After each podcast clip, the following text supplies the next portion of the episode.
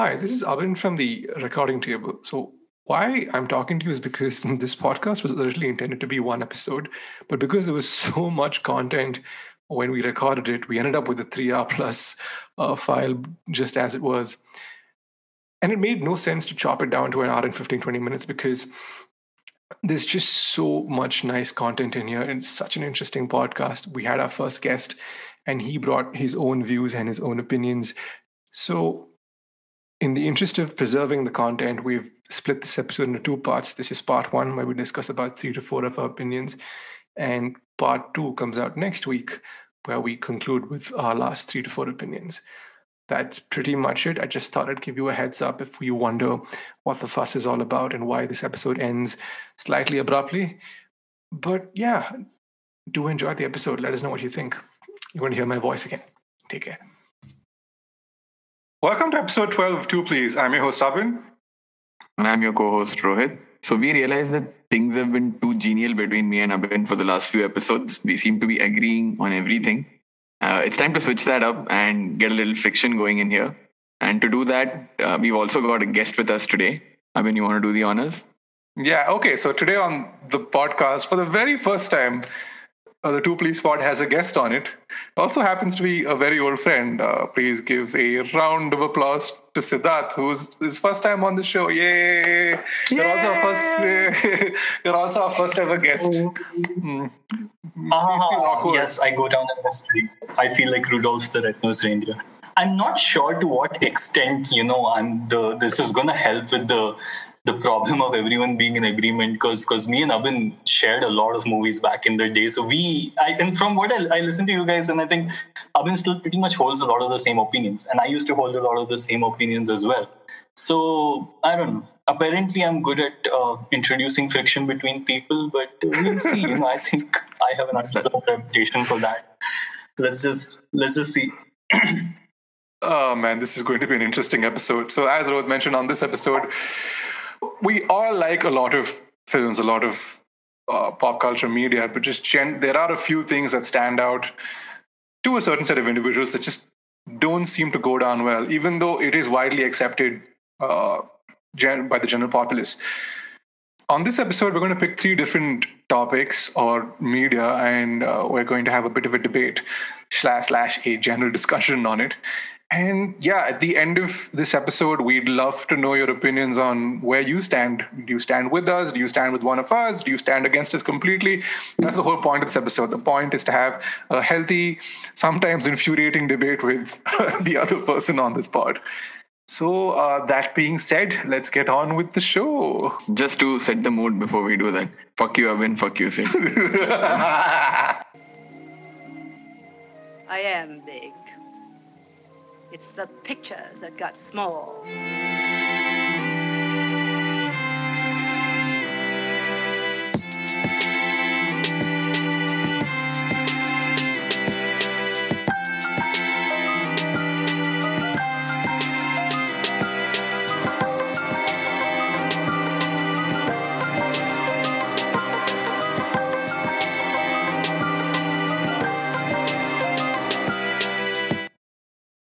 Okay, uh, I guess there's only one place to start.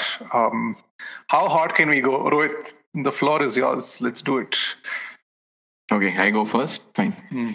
So, my first hot take or contentious opinion is that Rick and Morty is way overrated, especially on the whole philosophical aspect of it, which everyone seems to be raving about. I think Rick and Morty obviously comes from very popular pedigree, right? Dan Harmon might be individually individually problematic, but community obviously is very loved, and I'm sure his uh, association with Rick and Morty would have uh, helped a big deal in generating interest towards the project uh, at the start. And coming to the content of the show, the episodes are quite fast paced, and the scope of the narrative is, uh, I have to admit, is very vast and it goes places. It's quite zany.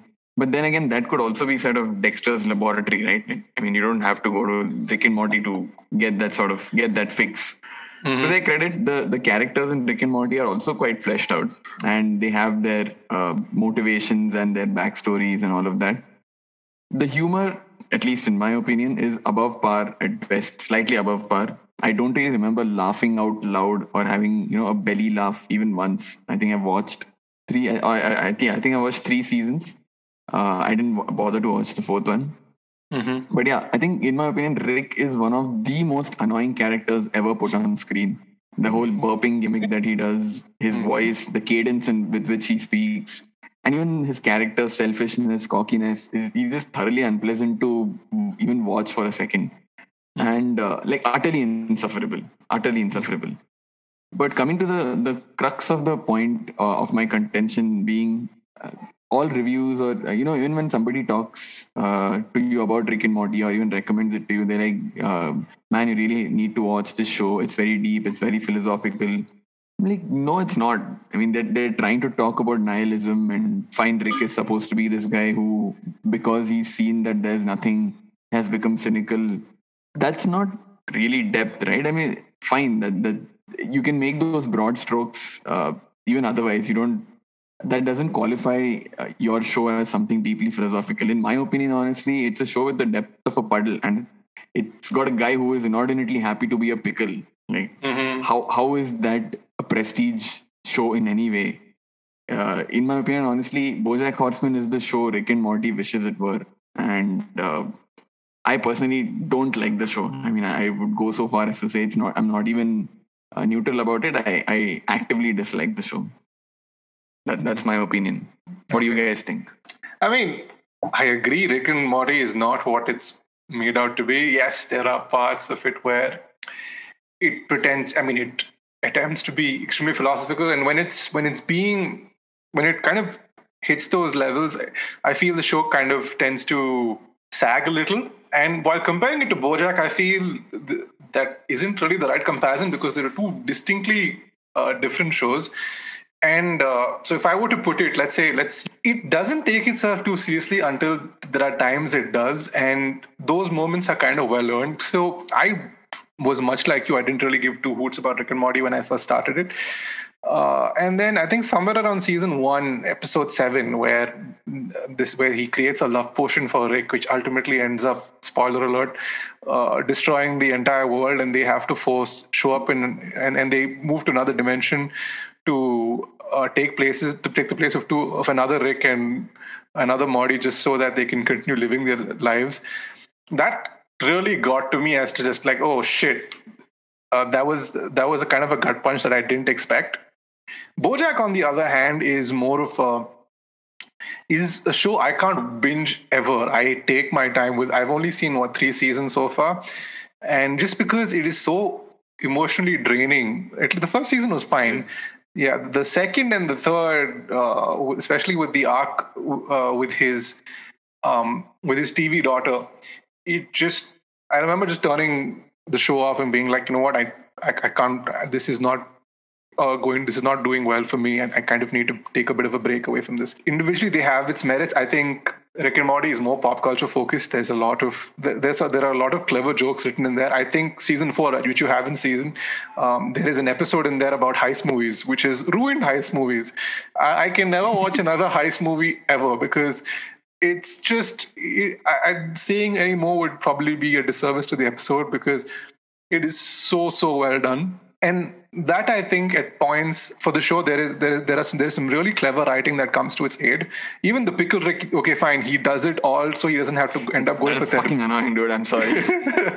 but pickle Rick starts off with him being a pickle and then ends up in a him in a garment facility mowing down people.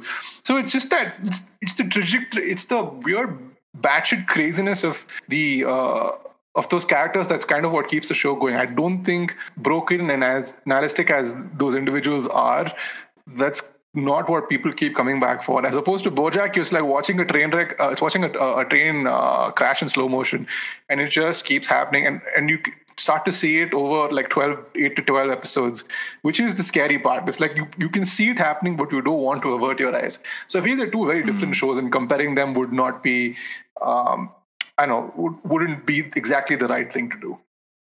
No, I mean subject matter wise, obviously two very different, and even the treatments to the way they handle the issues they do are very different, no doubt. Mm. Because I, I just compared them because they're contemporary and okay, this is a personal grouse of mine. I always felt Bojack didn't get the sort of attention or coverage that Rick did, Rick and Morty they, did. sort of occupy or they compete for each other in that in, in, in the space for pop psychology in a sense, right? Like, yeah, yeah. I mean, the, I mean, you have the same kind of people who are going to be watching both shows, and it feels like Rick and Morty sort of displaced BoJack um, in the in that headspace that you know is limited.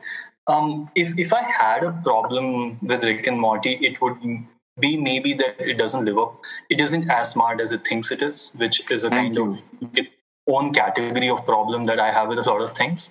Uh, but in absolute terms, I mean, I don't think it's uh, you know something unwatchable or or even something that doesn't have any merits. It's it's a lot of fun. Um, like uh, in my, I I think I binge watched the first three seasons pretty much back to back, and um, and then I never went back to it again. And while I was watching it, I kind of had fun with it. But is it something that has uh, you know, uh, the thing is, it deals with philosophy, I think, and that creates an impression that it is philosophical. Um, Hmm. I don't know if that impression, you know, it's a legitimate uh, criticism that, or a legitimate assumption that the makers possibly wanted to portray themselves as philosophical. But I don't know if you don't if you give them the benefit of the doubt that maybe they're just having fun throwing some philosophical references here and there, or quoting Nietzsche here, or talking about nihilism, or whatever they want to do, and it's not really meant to amount to anything as such. If if you give them that benefit of the doubt, there's not a lot of uh, a, a lot of hate that I can give it. When when people tell me that oh I love Rick and Morty, you know if they're not going to start talking about how it's one of the smartest shows they've seen or anything of that sort, then I'm okay with it. I'm like, yeah, it's not like GOT. Like GOT gets on my nerves. When people say I like GOT, I'm like, you know, here, right here, right now, let's talk about this. Hmm. Rick and Morty, I, I I'm like, okay. I, I guess because the thing with Rick and Morty is also I think people sort of admire the references. The, the way I've heard people talk about it, everyone I know who likes it, it's like they admire the references none of them actually believe that those references add up to anything. The people Mhm. that I know who like it aren't people who have actually read philosophy, you know, or have a very deep understanding of it, but they enjoy some of the themes that are brought up. Uh, I personally enjoyed a few of the episodes. There's a particular episode where the, their memories, where Mr. Poopy Pants shows up, right? And Mm, their yeah. memories are all over his, and they're not sure which memories. Right? I thought if you look at something like that, uh, if you look at the the very deconstructionist ideas that are there about uh, uh, about the, the random TV shows, Ants in My Eyes Johnson, or that whole very improv series of intercosmic TV, individually as Hmm. two minute, one and a half minute segments, I'm, I'm like they have they have merit. They're fine. You know, I would rather watch that than watch um, a lot of other stuff. But I don't think it's all that. I agree with you on that. That I don't think it's the greatest thing. BoJack, I've seen uh, a few episodes of, and I will definitely, on the face of it, agree with you that BoJack is hitting, uh, you know, much much more genuine notes. It's it's going for something much more sober, much more rooted in reality, in the psychology of people, in narcissism. Um, and from what I've heard, from what I know, it, it manages to deal with that uh, pretty well. But uh, you know, consistently well for the the duration of the show. Yeah, I guess. But uh, I mean, to me, it seemed like BoJack is definitely a much more mature show and trying to be a much more mature show. So Yeah. I I still don't know if Rick and Morty really is. You know, it's for me. Rick and Morty is kind of like, uh, you know, how kids sometimes, small kids tend to poop and then get extremely excited about the fact that they pooped and then come and show it to you. And now, if that kid was also uh, uh, some kind of a prodigy and he poops out and then he makes equations out of it and then he shows it to you, it's it's kind of a little bit like that, but it sort of revels in that. I mean, it seems to be aware that it is that. I don't know where the later seasons went, so I don't. Mhm. I'm not sure if later on it's sort of. But the whole hype around it is something other people give it, right? It's, Hmm. Actually, yeah, that- you make a good point there.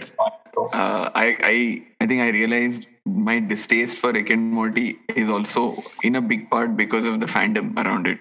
Hmm. The show very- may not be as annoying, but the fandom is oh my god, so cringe and so annoying. No, wait till I come up with my next one. So I think that's a good point to like to seek to to seek into our next point, right? Unless anyone has any other additions to make. watch it eventually. yeah, I mean, I'd say watch both. I, I think one is. Yeah, I mean, yeah, yeah, for sure. So, yeah, I'd say watch both and probably form your own opinions, like generally as people should. Yes, there is the annoying fan base that comes with extremely po- popular properties. Szechuan sauce, Szechuan uh, sauce. Oh yeah, that that was just. Uh, that that joke never makes a comeback. I, I mean, or it may. I mean, I may come back in the new season, but it was there for about one one episode and just eventually never made a comeback, but became a huge thing. In a way, I I kind of there is a I kind of agree with you guys on certain things. I feel BoJack is the more deeper show, and I don't think um, Rick and Morty is trying to be as deep as BoJack. Because oh, when BoJack starts to plumb depths, it, it is it is terrifying to a certain extent, especially his, when they start to explore his relationship with his mother, and uh, his mother has dementia, right? If I'm not mistaken. That arc is the worst. That arc yeah. is the most depressing arc in any TV show. Or like among, I would say it's like top three hardest arcs to watch in media. I would say it's hmm. so difficult to go through that. Yeah, it's not. It's not the most pleasant watch. Like, I, like, and as I mentioned at the top of this episode, is that I find it difficult to watch to binge BoJack or to just go through 12, 8 to 12 episodes at a time. It takes me a while to get through it. But yeah, I once again, if you're like whoever's listening, please let us know. Uh, also, if you haven't watched either, please do watch either uh, before you form an opinion.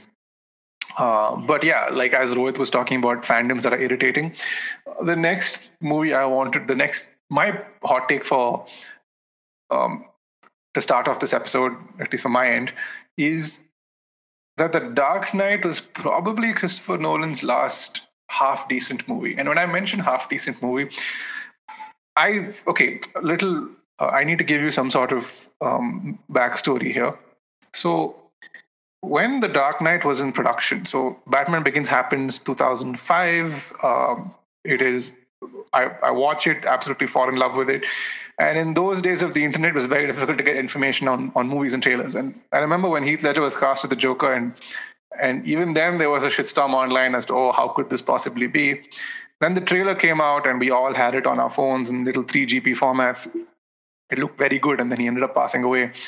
And then the Dark Knight happens, and I, and I remember like say days of quick time I'm sorry, yeah, the days just quick time trailers. I remember those. Yeah, quick quick time trailers. Comingsoon.com was oh, oh yeah, yeah. yeah, mm, yeah. So now I, I feel like we're dating ourselves here, but yeah, that's that's kind of uh, we're old man. That's we're fine. old. Yeah. Anyway, um, so I and I remember like uh, Sid sent me a review and uh, I think it was Pete Travers who called it the godfather of superhero movies or something. And so automatically there was a lot of hype. And uh, then I eventually caught the film. I was I, I really liked it. I still I, I, still do to this day think it is a near perfect superhero film. Then uh, a few years after that, I watched Heat, and I said, "Oh, so this is so and when i watched heat i was like ah okay so they've basically taken the premise, almost uh, a, a, very direct nod to the bank robbery scene from Heat, is mm-hmm. the opening uh, bank robbery sequence yeah. in The Dark Knight. So you've taken, in a sense, the concept of Heat and added in a chaotic figure like the Joker in there. Now, I'll just say the Joker is phenomenally written. He's an agent of chaos. All that exceptional performance carries the film but beyond that, there's not much to write about that movie without um, one, because I feel Nolan is has a problem with conveying emotion on screen. All his films are notoriously cold to a point where even The Prestige, which is which in my opinion is my favorite Nolan movie of all time, um, I yeah, think yeah. that movie, yeah, I think that yeah. movie, the movie does things he hasn't from a story perspective hasn't attempted to do in a while? Mostly like later on his films became very dependent on technology and uh, and imax cameras if i'm being completely honest. Um, so and i think somewhere around the dark knight the worst thing is when you start to believe your own hype. Um, and inception rolls around. Again a very interesting concept. Great blockbuster film. But oh my god like make me care for these characters dude i i like dom has this cobb has this relationship with his with his kids and i couldn't give two shits about uh it's just and it was like everyone was and at the time DiCaprio and Nolan the combination because DiCaprio was obviously coming off The Departed, um, which was one of his career best performances. And then Nolan had The Dark Knight the year after, so it was two forces coming together, and the star cast was pretty insane. You had you had Elliot Page, uh, you had Michael Caine, uh, a young Tom Hardy, Joseph Gordon-Levitt, who also was kind of the flavor of the season at the time. And it was a pretty big star cast. It was a pretty pretty big deal, and I, I remember watching Inception, and this, this was the first time uh, the term violence on steroids popped into my head because as heavy and as as heavy as the soundtrack to The Dark Knight was, it was bearable. But holy fuck, Inception! Uh, at some point was like, okay, someone needs to tell Hans Zimmer to like to lower, like, or the sound mixing team to be like, little lower, please. Like, oh. big, this is. I, I, I'm just going to break you here to remind you that violence on steroids was something that was actually first used by you for uh, Angels and Demons. Oh yeah, I agree. Inception, uh, Inception definitely, I mean, was the tipping point. But yeah, that, that particular phrase was was Angels. Please go on. Oh my God, Angels and Demons! I have not heard a more irritating soundtrack in my life. Uh, but okay, and then after, I mean, after Inception, Inception was okay. You could say was a good film, and then he followed that up with Interstellar a couple of years later, which for the first 30 minutes I was on board with. I was like, okay, you know what? I am in with this movie. And then it just becomes and then I was I was watching this and and okay, so I'd seen Insidious 2 a year before this. Insidious 2 released in 2013 and Interstellar came out in 2014. I'm very interested to know where you're going with this, but okay. when the uh, so I assume both of you have seen Interstellar, Insidious 2 and in Interstellar. I've not seen, seen the first one. Insidious yeah, 2 have you seen? The first. I've seen the first. I've not seen. No. Okay. So, okay, I, I'm might spoil Insidious. Are you guys going to check out Insidious 2? Should I talk no, about no, no, no, no, no, no. so Insidious 2 is about the father and his son, and they're dealing with uh, the trauma of having like faced the demon in the last, and, and the demon wants to get him back. Right? And mm. at one point in time, and during the climax of the film, Patrick Wilson's character gets sucked into another dimension, which is, and while his son is in the house, and he starts to communicate with his son through that dimension to try and like get him to to leave him a message and to tell him that it is and that's how and ultimately it's kind of the power of love that manages to uh, bring them together and defeat the demon. So as you can tell i am sitting in um, interstellar and and i'm spoilers for interstellar by the way and he's going on about Murph and and he's reaching out to her through a dimension and playing the goddamn piano. I'm like, wow, really? this is some this is some Koila Black Panther bullshit all over again.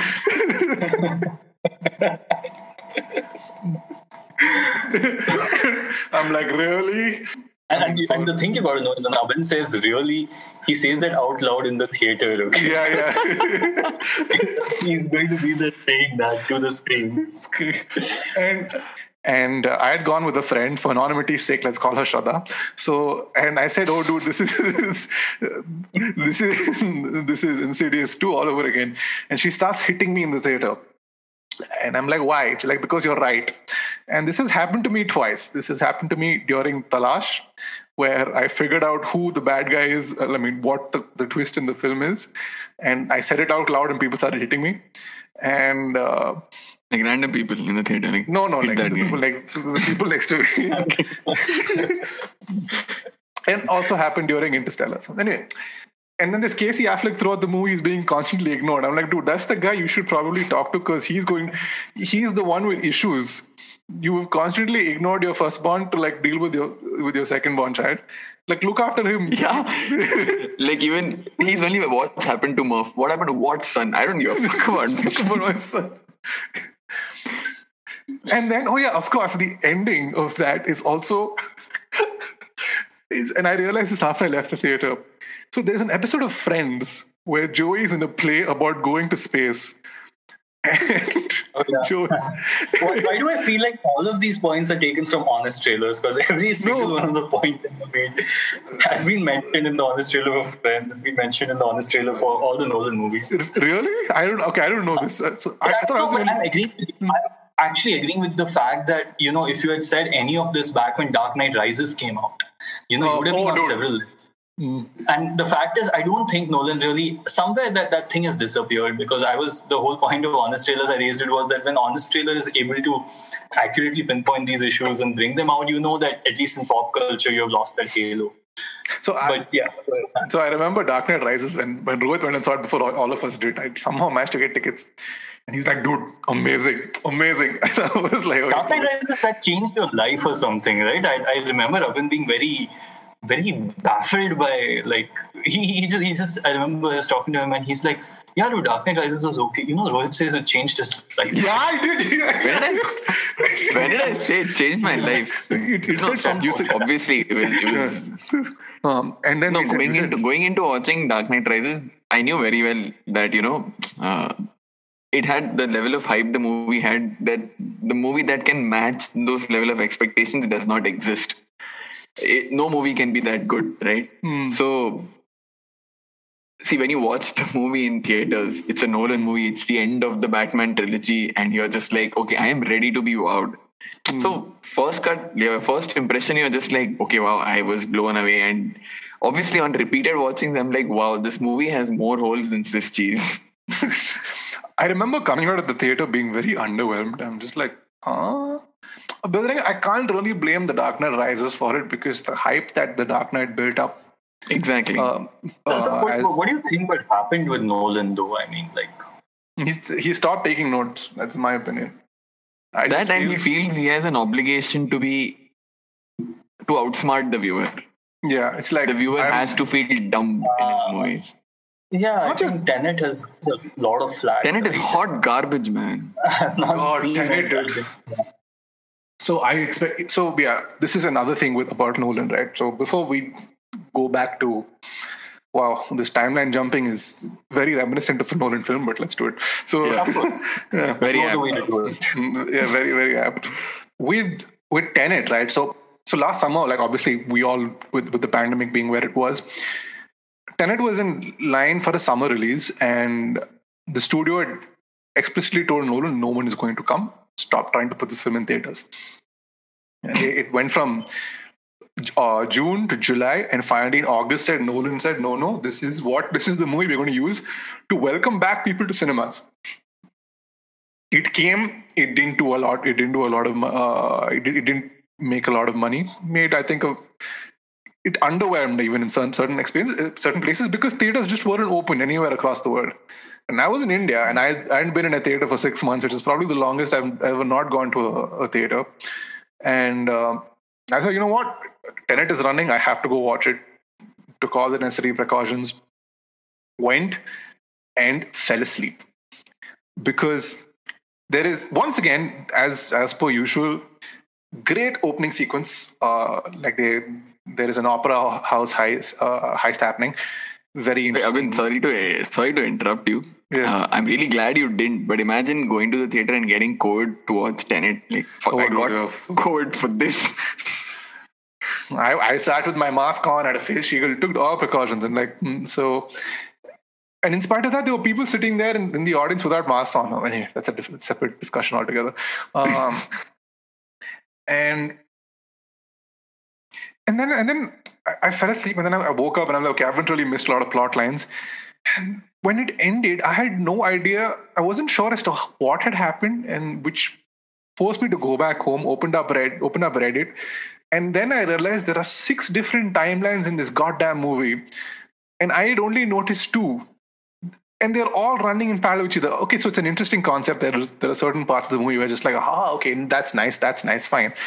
Uh, that's a great storytelling element. That's oh, visually that looks amazing. Case in point for Dunkirk, I think Dunkirk most of it is in uh, in camera action, right? So it's once mm. again I'm in a war movie about people who are who are facing near certain death. I don't care about any of them. Like not one. Do you, do you remember the name of a single character? No, I don't. Which is the problem. I just, I just know, Yeah. I just know Harry Styles is in this movie. That's about it. Yeah, because he's Harry Styles and uh, Michael Caine. Because of course, Michael Caine, not Michael Caine. It's Mark Rylance, right? Mark Rylance is the Yeah. uh, yeah. So uh, Mark Rylance, is, Mark Rylance is there. and Kenneth Branagh is there, yeah, Kenneth. But Yeah. I see. I know we know actors because you can point them out. of course. Yeah. Uh, as opposed to like 1917, which is a movie Rohit and I absolutely adore. It's Yeah. two characters. Interesting. Uh, it's two characters and it's it's a far more emotionally invest uh, investing tale and uh, than Dunkirk with all its massive set pieces uh, manages to achieve. So I think the problem with Christopher Nolan is in, he try, he trades emotion for spectacle one too many a time, and it's starting to show in his films where you start to see these these people do fantastical, exceptional stunts and like feats of, uh, and feats, but you can't don't really care about who they are or what they represent. And I think that's kind of my issue with Nolan and has been for a while now. When you first said this was your opinion, I was curious as to what your justification of it would be. Hearing you out, I think I largely agree with you. The one point where I still, I mean, I my opinion differs from you is I personally like Interstellar in full cognizance of the fact that a lot, a lot of it doesn't stand up to logic or it's hmm. not great storytelling. In a way, you like it because of that, you know, because Exactly. that is that is a little bit of a relief that you have at least, you know, something that isn't just fitting together too perfectly for it to actually be. Exactly, exactly. And for that, for that exact reason, I feel for him this was more of an emotional. Uh, what do I say? He's out on a limb emotionally in this movie. He's actually exposed a little uh, the side of what moves him in this movie. It didn't connect with the audiences, and I think he realized, you know what, fuck that. I'll just continue to try and outsmart them. Uh, if I mean, in a different world, if Interstellar had had been better received, we would have seen a different set of movies that he would have worked on. But for for the most part, other than uh, Interstellar, I agree entirely with what you said. Uh, okay, uh, Nolan. So many, so many things, so many things were brought up that I just, uh, you know, I'm thinking of Insidious, the first one, and and the why Patrick Wilson jumped into the other dimension to backflip kick a demon who looks like Nightcrawler. um, but um, I think I, I agree. Darth Maul, Darth Maul. Yeah, budget Darth Maul. Darth Maul. Um, I, I see. I mean, Abin knows this. My problem with Nolan was slightly also that uh, I was a little possessive of the fact that I found Nolan before he was. I like Nolan before it was cool, and then when suddenly Dark happened and every Tom, Dick, and Harry likes Nolan, I was like, no, no, no, you can't do this. I am not. I'm not a. The, I wasn't the biggest fan of Dark Knight even when it came out. Um, I like it. It's only a very well-made movie. Uh, in hindsight, I think my my problem with it is that even when it came out, I saw it mainly as a crime film, as a heist film. And as a heist film, I think it's up there with a lot of good heist films. I mean, I've already talked about how it's basically just heat. Um, but for me, you know, it's a heist film masquerading as a superhero film is very different from a pure superhero film that deals with very superhero related issues. You know, that's the, Nolan is like, oh, he's like, oh, I got Batman, but I don't really care about comics or I don't. So he's gone and just done his own thing. And the Dark Knight certainly had. I mean, for me, Batman Begins is my favorite of the three. I agree. Um, I think, and I still watch it. I still like it because it's fun. Because there are parts of it you can't uh, take very seriously. This is not to say that it's a better movie than The Dark Knight, but just that it's a better Batman or a comic book movie. It is. It is a comic book movie. Let me put it that way. While I think the other two are not to a large extent. Um, I'm a huge, huge WW2 enthusiast, as I think most people are. It's not something you really need to see, but a lot of people are World War II enthusiasts. For me, Dunkirk, um, going in as somebody who's seen probably over 50 documentaries on World War II, wasn't that bad, as bad, especially you guys seem to have really not liked it. Uh, mm. There was no story, yes, there was no emotion, but the, pro- the point was that. Uh, I've I've felt like ever since Interstellar, we just talked about Interstellar, and I agree with Rohit. I liked Interstellar partly. See, I think Nolan's best work, or the one I like the most, has been when the actors are so oozing with a certain natural charm, maybe bordering on mm. overacting. That it mm. compensates for the stiffness of his writing and you know. So in, in, the prestige hugh jackman certainly is a showman in the movie itself and he's at his showman best. Uh, similarly matthew mcconaughey has his own you know he's matthew mcconaughey and interstellar has that. I think uh, i completely agreed with rohit when he said that it looked like nolan was opening up just a little bit and we could glimpse you know when he wants to talk about how love is what breaks uh, the barriers. A lot of people thought it was incredibly stupid, but yes, I mean, here I'm finally seeing some part of the missing picture of the Nolan universe, you know. But what irritates you is that you don't see him frequently deal with the issue of what he feels makes that clock tick. That's what ultimately great movies are about, not how the clock ticks, but what, what makes it go round and round all the time. Mm-hmm. And Interstellar is something that did sort of want to talk about that a little bit, about love, about how fundamentally things are inexplainable. And it was touching. It was almost touching. Everything since then, I've not seen Tenet. I like Rohit said, I've heard pretty much similar opinions. It seems that way to me. Uh, but for me, Dunkirk was purely a technical exercise. So I'm just going to view it as a technical exercise. It managed to create some stunning visuals and some stunning um, set pieces that, uh, if if anyone can replicate those in an actual World War II narrative movie, if you can have a battle, I think that's tremendous. I mean, the way the way those battles, the way each bullet hits you, it's not the large scale slaughter of Saving Private Ryan.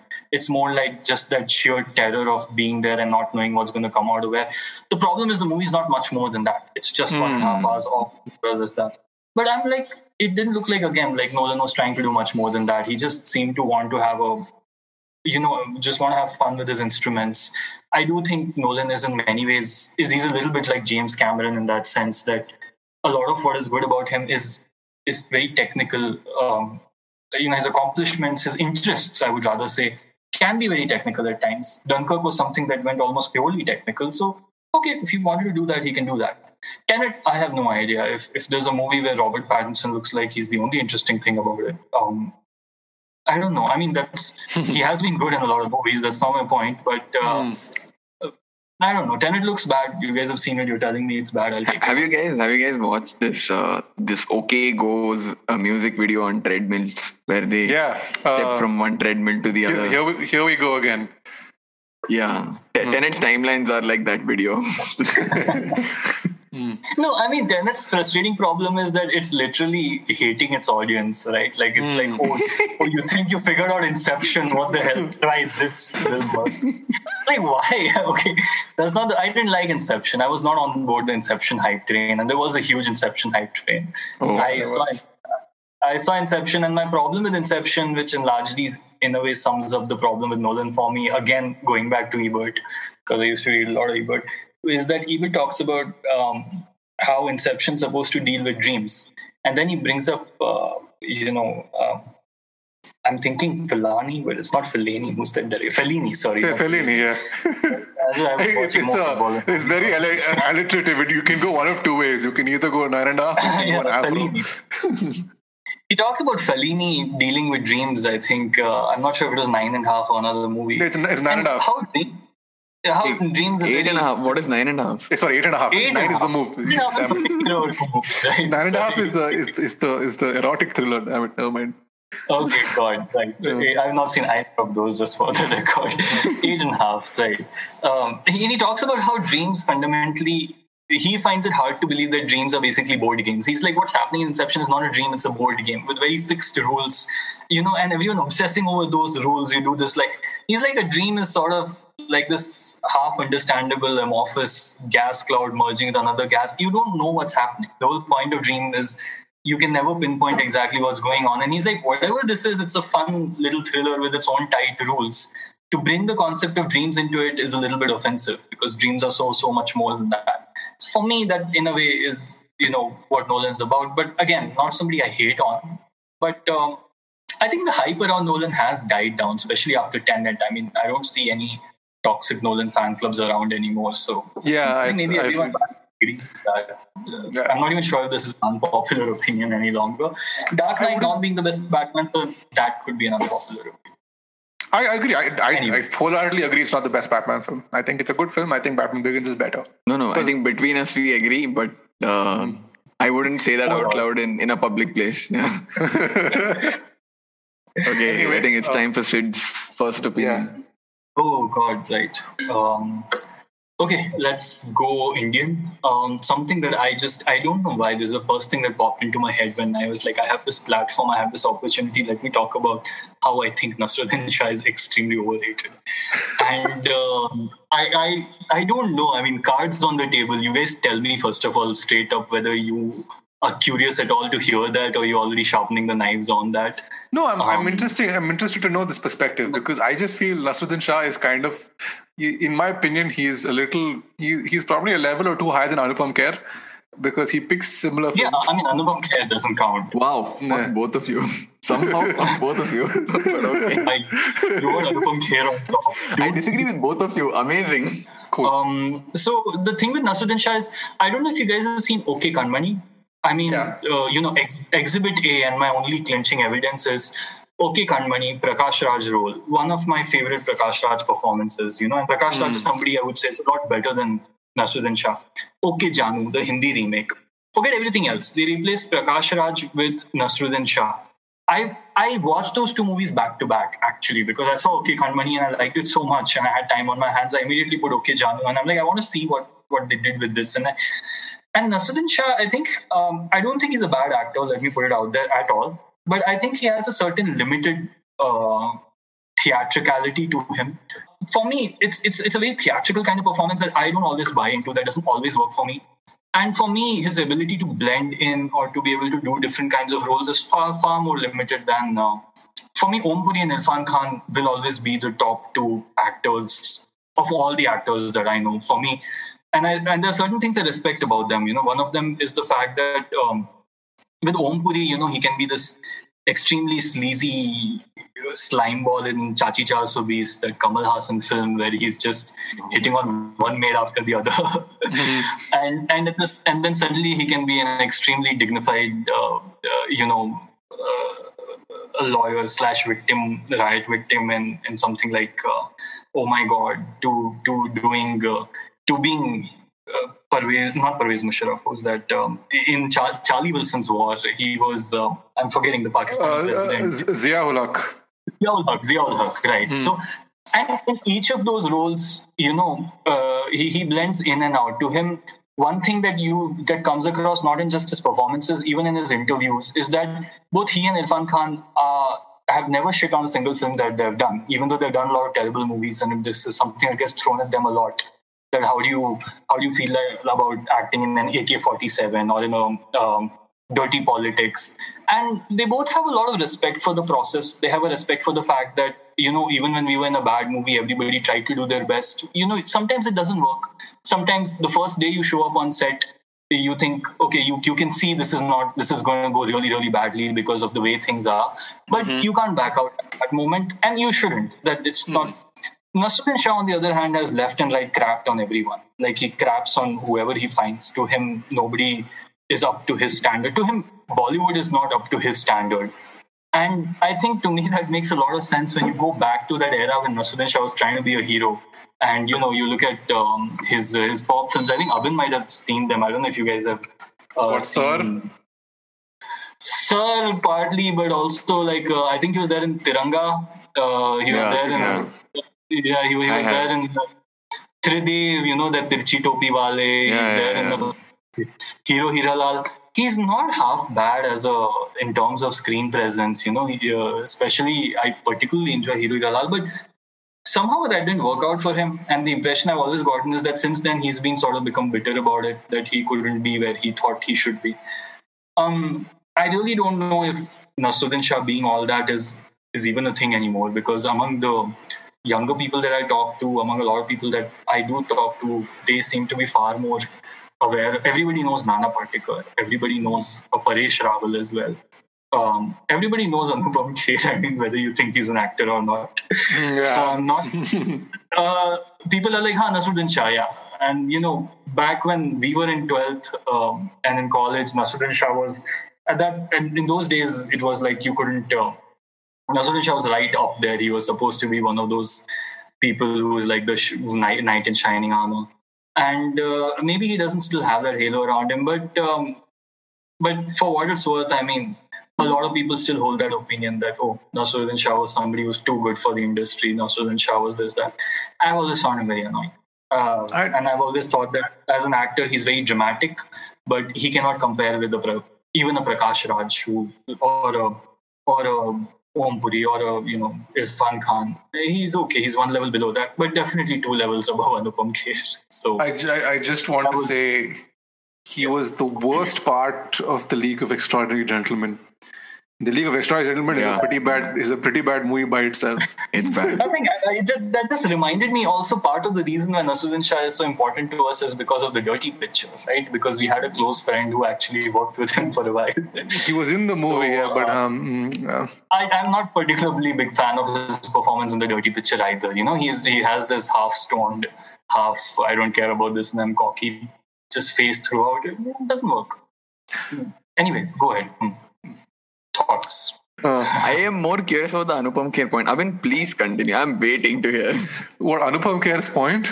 Yeah. no, as when you said these, yeah. Anyways, I'm just listening. Continue. I feel I feel Anupam. I mean, obviously they both have roots in theater, right? And I feel Anupam Kher's best performances come on the stage as opposed to on screen. And Anupam Kher is just is a is a checkbook actor at this point. Oh, okay. I, I have an unpopular opinion right here, but yeah, sure. Anyway, one Okay, uh, I, I'd, I'd love to know what you hated so much about my Anupam Kher opinion. No, so uh, when Sid started out by saying Naseeruddin Shah is overrated, I would agree with the fact that Naseeruddin Shah of today is definitely overrated. He's a shadow of the actor he once was. Uh, also, his turns as the traditional leading man, I wouldn't say worked all that well. Uh, you need being a good actor is not what constitutes being a good leading man, at least in Bollywood, unfortunately. Hmm. So maybe for him it didn't. I, in my personal opinion, that didn't work out for him as well. But the Naseeruddin Shah of the 80s and the early 70s was truly a great actor. For I mean, case in point being Masoom. Hmm. Like right. his performance right. in the movie, very natural. And but yeah, I, I completely agree with the fact that maybe him and again the same way with Anupam Kher, they're riding on the reputations that they built maybe three decades, three or four decades ago. They're not the actors they were. That I don't know. Does that mean they aren't good actors, or are they not good actors now? That's the distinction that I'm struggling with. I see. I mean, going back to the 70s, Masoom, yes. I mean, when I think of good performances, uh, that my personal favorite is probably Jaane Bhi Do Yaaro, hmm. where he's yeah, this jaded uh, it's again for me that is as good as I've seen Naseeruddin Shah. And even in that movie, there's so many other show stealers because Naseeruddin Shah is the straight man uh, in most of the movie, and there are these comedy bits where he goes a little over, where he's expected to go a little over the top. It doesn't sort of fit because I think he has a sort of intrinsic sobriety and dignity that prevents him from going all out into those, uh, you know, uh, the Ravi Vaswani is a show stealer in that movie, right? As his partner. Om Puri as Bheem is like. Om Puri as Bheem and, and, uh, and Pankaj Kapoor as Tarneja. You know, Pankaj Kapoor doesn't have enough credit. Seriously, Pankaj Kapoor as yeah, Tarneja. He doesn't. Even, even Satish Shah as DiMello, Commissioner DiMello. Just hmm. for me, all of those are the things I think of and laugh about so much. Naseeruddin Shah sort of holds it together by being one of the straight players off whom everyone else can play off. But for me, those are the kind of things Naseeruddin was good at. Um, in Masoom, I did like his performance, but I would say it is along the same broad category of uh, straight leading men with dramatic issues in their life that he sort of has played a few times and he's been good at. Uh, Andher Nagri Chaupat Raja, there is this movie called Paar. For me, again, good choices. He's definitely an intellectual, you know, to whatever connotations those word has. But mm. something that I have grown out of, and something I used to believe in earlier, is that uh, art is not intellectualism.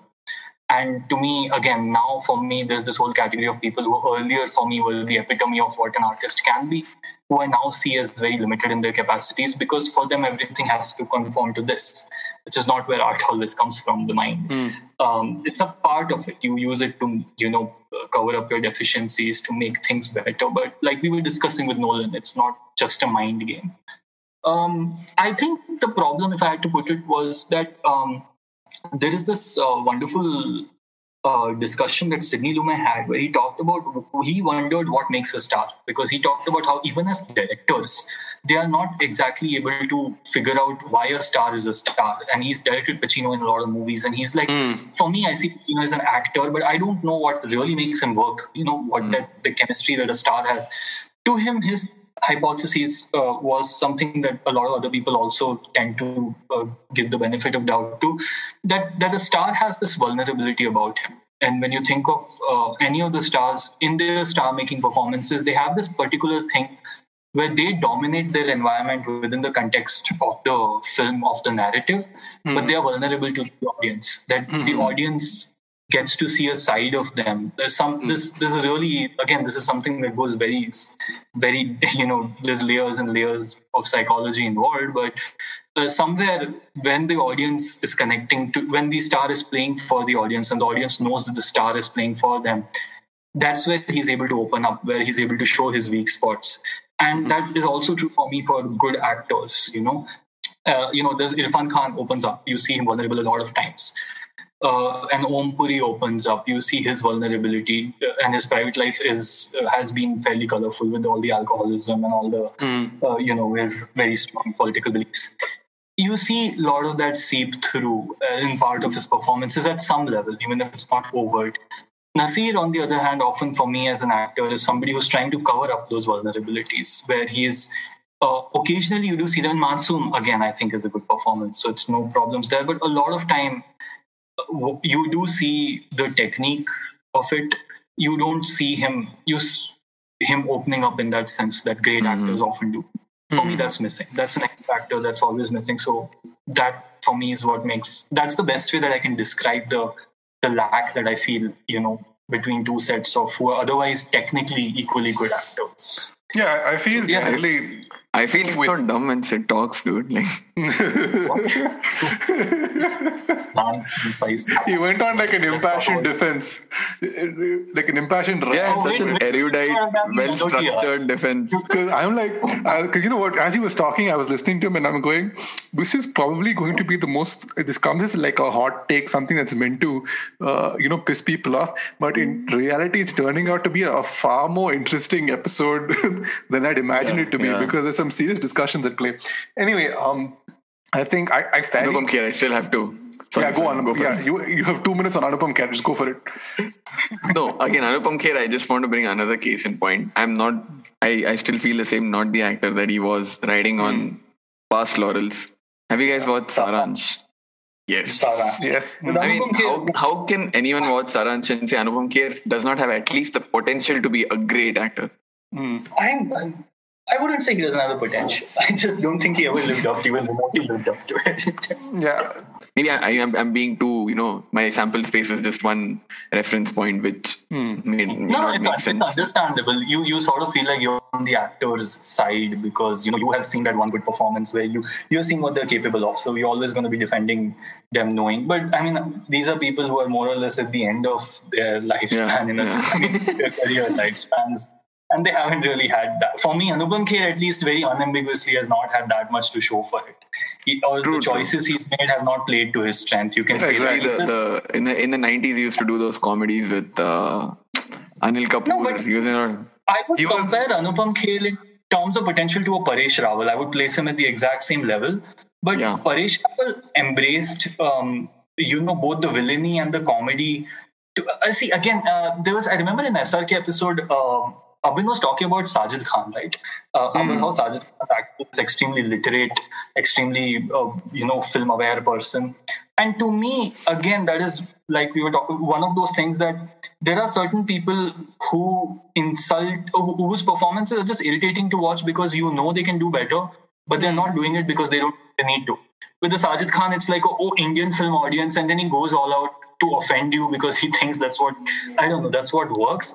That somewhere that that plays across as false. That doesn't work. Whereas I would not be that pissed off at an Anees Bazmi because I don't look at an Anees as you know, even Mubarakan. I kind of had fun with it because I'm like, this is a person who's doing what looks like he can do.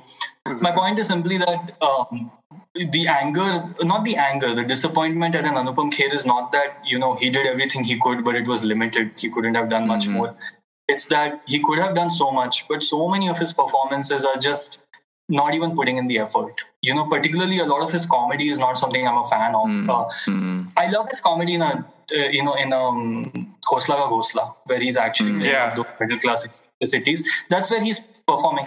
But he could have. There's so many masala films which he's just sort of discarded. Like, oh, these are masala films, so why do I need to even put in the effort? And mm. again, that means that he's wasted that much screen time, right? So that's my only complaint. I don't think he's not somebody without potential. The round one's done. Ding.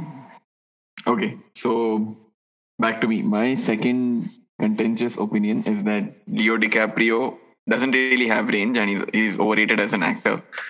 If I were to sum it up in a line, I would say if, Dica- if his characters were given castor oil, DiCaprio would have no career. So hear me out. what, what look at I can see the expression on Sid's face, so just hear me out. So I have this entire narrative that I've built in my head, right? So it all started with the basketball diaries where his hmm. character's heroin addiction probably gave him constipation. And for the rest of his career, DiCaprio is looking for ways to relieve himself. Okay, every every movie of his, he plays these tortured characters, and he plays them really well, right? They're struggling with some moral dilemma or some life-threatening situation, and and and I so he plays that aspect of the character well, but that's pretty much all he does. He's very one note in that. There's a lot of scowling, there's a lot of yelling, but mostly there's a lot of this face, you know, that that face you make when you really have to poop, but it's not coming out. I mean, we, we, we've all been there, you know what I mean. And uh, maybe not so much until 2004. I think he was still doing like Catch Me If You Can is is it's a different kind of movie. Titanic, obviously, I'm not saying he's doing all of that, but ever since The Aviator, he's been chasing that brown barrage, for lack of a better term.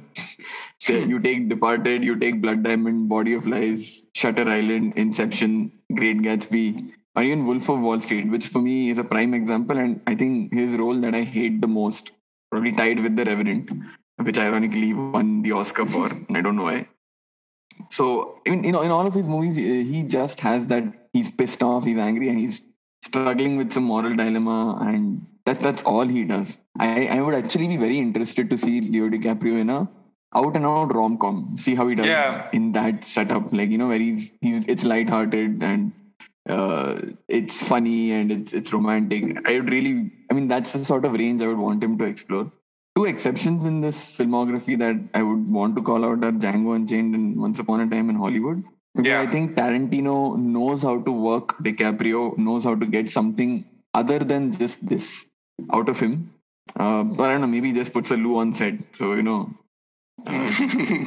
maybe that helps. I don't know. But yeah, that's about, my opinion on DiCaprio. So, I mean, I was about to make the points, and then you brought it up. I feel his best work came in the 2010s, and um, as much and until I'd say until 2013 when Django came out, I don't like Django the movie. I feel it's bloated mm. and in very very uh, very it feels it feels very bloated and it the subject matter deserved a much better film but the one thing it got absolutely spot on was DiCaprio's casting as Calvin Candie. That guy is just so good in that movie, and you know, and everyone knows the story about him banging his hand on the I, I on the table. Yeah. Uh, on the table, breaking, cutting his hand on glass, and still continuing the shot, which is in the film. Um, he is, I think, it was one of the first few times he played a character with extremely gray shades, and it was and until then I was getting bored with Django till he showed up. I said, okay, so there's you have a gun, you have the gunslinger trope, and you know, um, who is challenging societal norms at a time like this. And then this guy shows up and he chews up the entire scenery. And I said, oh, I haven't seen this kind of DiCaprio since The Departed, which in my opinion is prob- was probably his best performance till then. You could say What's Eating Gilbert Grape was a shock to everyone's system because he was what 17 and he was 19. exceptional hmm. yeah he was exceptional in that movie as well. Titanic was obviously more he like he fell into the lover boy character trope which is why i think he doesn't chase rom-coms as much because there's that strong association with of him having that eternal love story that he shared with rose and, and, and kate winslet no, it's not the worst association man. It's fine. Like Wow, the only association, only other association you could probably have is with the second highest grossing movie of all time, which is beloved to this day. Wow, that's such a tragedy.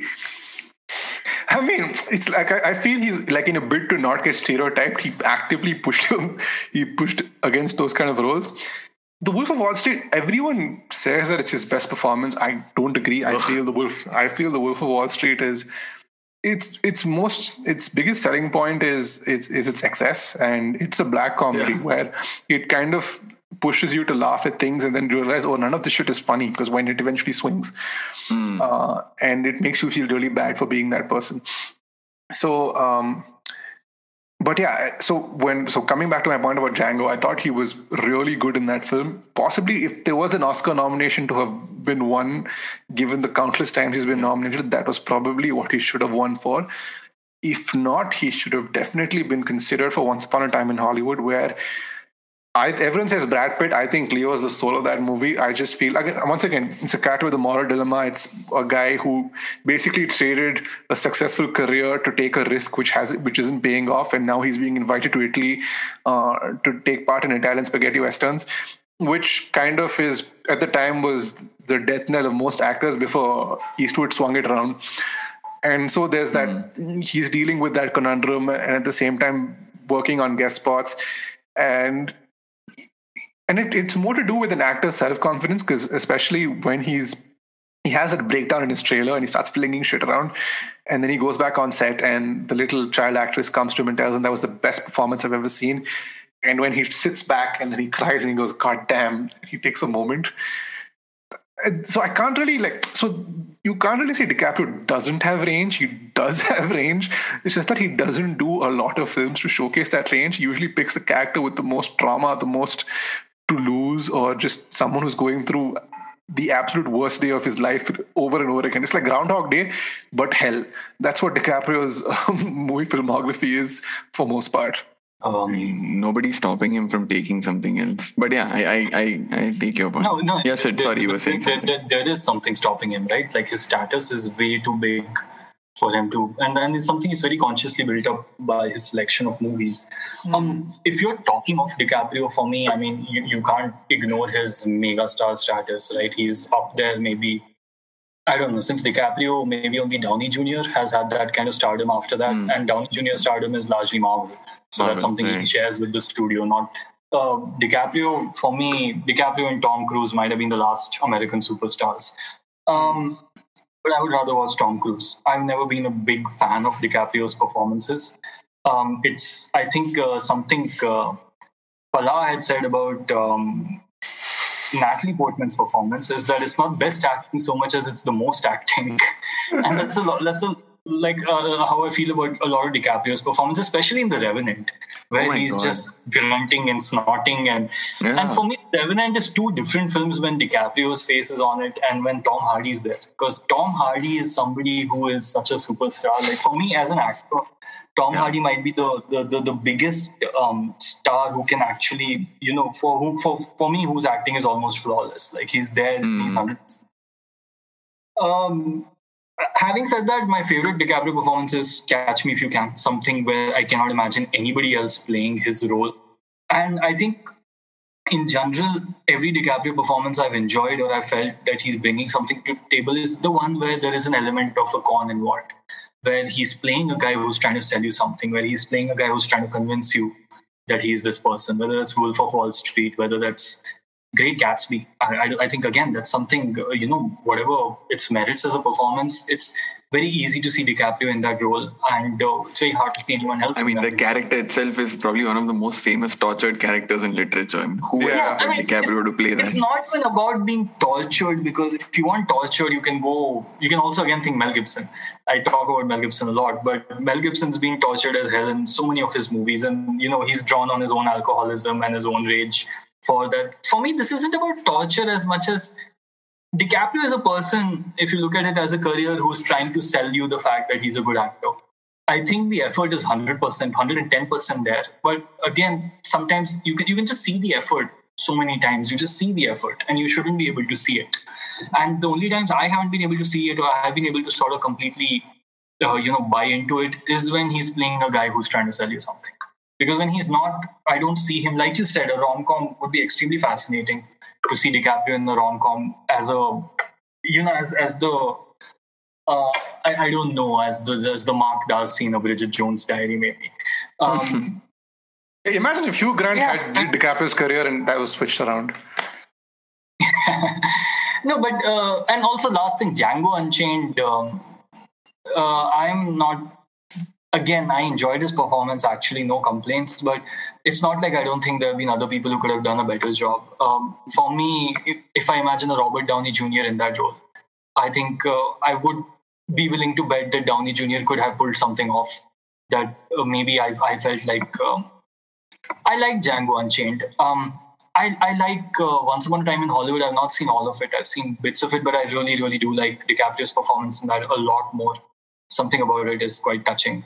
Mm-hmm. Um, but in general, I mean, my problem with DiCaprio is simply stems from that incredible reputation that he has as one of the greatest actors, which I think is more amongst his fan following and amongst, you know, uh, what would you say, commoners rather than the film elite in a sense. The, my, my only issue would be the only reason I'm saying all this is simply because there's a certain section of people for whom it was like DiCaprio is one of the greatest actors who's ever lived. And that section of you know that section of people is not people who know Laurence Olivier or even a Daniel Day Lewis. There was, but he did have an incredible mass for has an incredible mass following or cult following. I personally think Tom Cruise is a better actor. Whoa, what? I honestly think that. I'm saying, dude, I would rather watch Tom Cruise uh, in Jerry Tom Cruise and Jerry Maguire. That's again something only Tom Cruise can do. Um, Tom Cruise in something like The Last Samurai is what I feel DiCaprio is most of the time. You know, That's, those are two very. I, I, don't think Tom Cruise is an incredibly better performer than DiCaprio, but between the two, uh, Born on the Fourth of July is something I don't know. Born on the Fourth of July is a DiCaprio, sad movie. It is a movie, but it's, it's a good performance by Tom Cruise, you know. Oh, I, I completely agree. I think it's, it's his last great performance. And that was in 1989. Oh, of course. Okay, sure. I take that. I take that back. Yeah. Tom Cruise has his fun. You know, he, he does a lot of the times. He's he's a little more honest about what he's doing. He's just and off late there's just cardio. I mean, the last five years he's like, I'm, I'm in my fifties. I want to do a lot of cardio. He's yeah, I'm just gonna run. So, uh, and the last thing would be um, this this this movie. What were we talking about? Okay, I uh, forgot the, the Departed because I love that movie so much. I loved The Departed. I first saw it. It was the movie that made me swear for the first time in my life. Probably, I did not swear when I was in school. I was a good kid. And then when we were in eleventh, I once saw the movie, and I came to class the next day, and I couldn't stop swearing. And I'm like, I don't know what's happening. It's just, but for me, Matt Damon is far more interesting in The Departed because mm. it's it's a Matt Damon not being the wholesome guy, you know, Matt Damon the shady character, Matt Damon the man with secrets. It's I, I love seeing that. Matt Damon's more interesting. Mark Wahlberg's he's just Mark Wahlberg. Again, yeah. not that DiCaprio's bad at all. Not that he's even that there are complaints or nothing like they shouldn't have taken him, but for somebody whose reputation is so elevated, I'm like, he's, he's a good actor who puts some decent amount of effort, but he's not exceptional. He's not going to make my jaw drop like um, Daniel Lewis does in, in Lincoln, which is a movie and a performance uh, I love. There will be so, blood. Hmm, or, or, or, Tom Hanks. Or There Will Be Blood. Yeah, There Will Be Blood for me a little more on the showy side, but yes, spectacular performance. Mm-hmm. But also like um, I, I, a Christian Bale. I respect Christian Bale for the fact that he seems so thoroughly disinterested in his own stardom. Uh, mm. For me, the best kind of Christian Bale performances are The Big Short, where he's just um, yeah. I think he's hmm. autistic in that. And, you know, mm-hmm. He's on the spectrum somewhere. He's on the yeah. spectrum. I mean, what is this character supposed to be? What he says, mm. but he plays it so. He can be. What would you say? He can just be the character without there being the need to be anything else. That's not something DiCaprio can do by virtue of his stardom, but that stardom is also part of his own choice. I, I Johnny Depp is generally far more fascinating than a DiCaprio. So, yeah, a lot more fascinating, yeah. What was that? Uh, Donnie Brasco and oh, he was actually of, he was he was very good in Donnie Brasco. I, I, this is again a, you should have been on the last week's episode because again at length we spoke about how the Pirates franchise has just kind of made him turn him yeah it's ruined Johnny Depp because he yeah, and we were talking about how Edward was possibly one of the better his better performances. Oh yeah, Edward, how can I forget? Uh, yeah, he's so good yeah, in that so, movie. Or even as Sweeney Todd, although that is a little bit more uh, that was also there. That was all. That, that was also there. I mean, it was more. It was more macabre and out there, but. Eh. Sorry, guys. I guess this is the end of part one. Part two will be out next week, preferably on Friday, if not by Saturday morning latest. And trust me when I say this, you're really going to want to join us for that one. That was quite a mouthful. Anyway, I'm off. Take care. Have a good one. So they opened their big mouths, and out came talk. Talk, talk.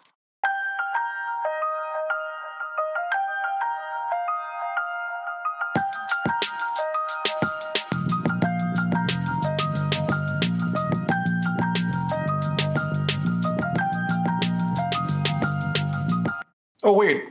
Unless you're listening to this back to back, then it's already out. Click on the next episode, I guess. See you.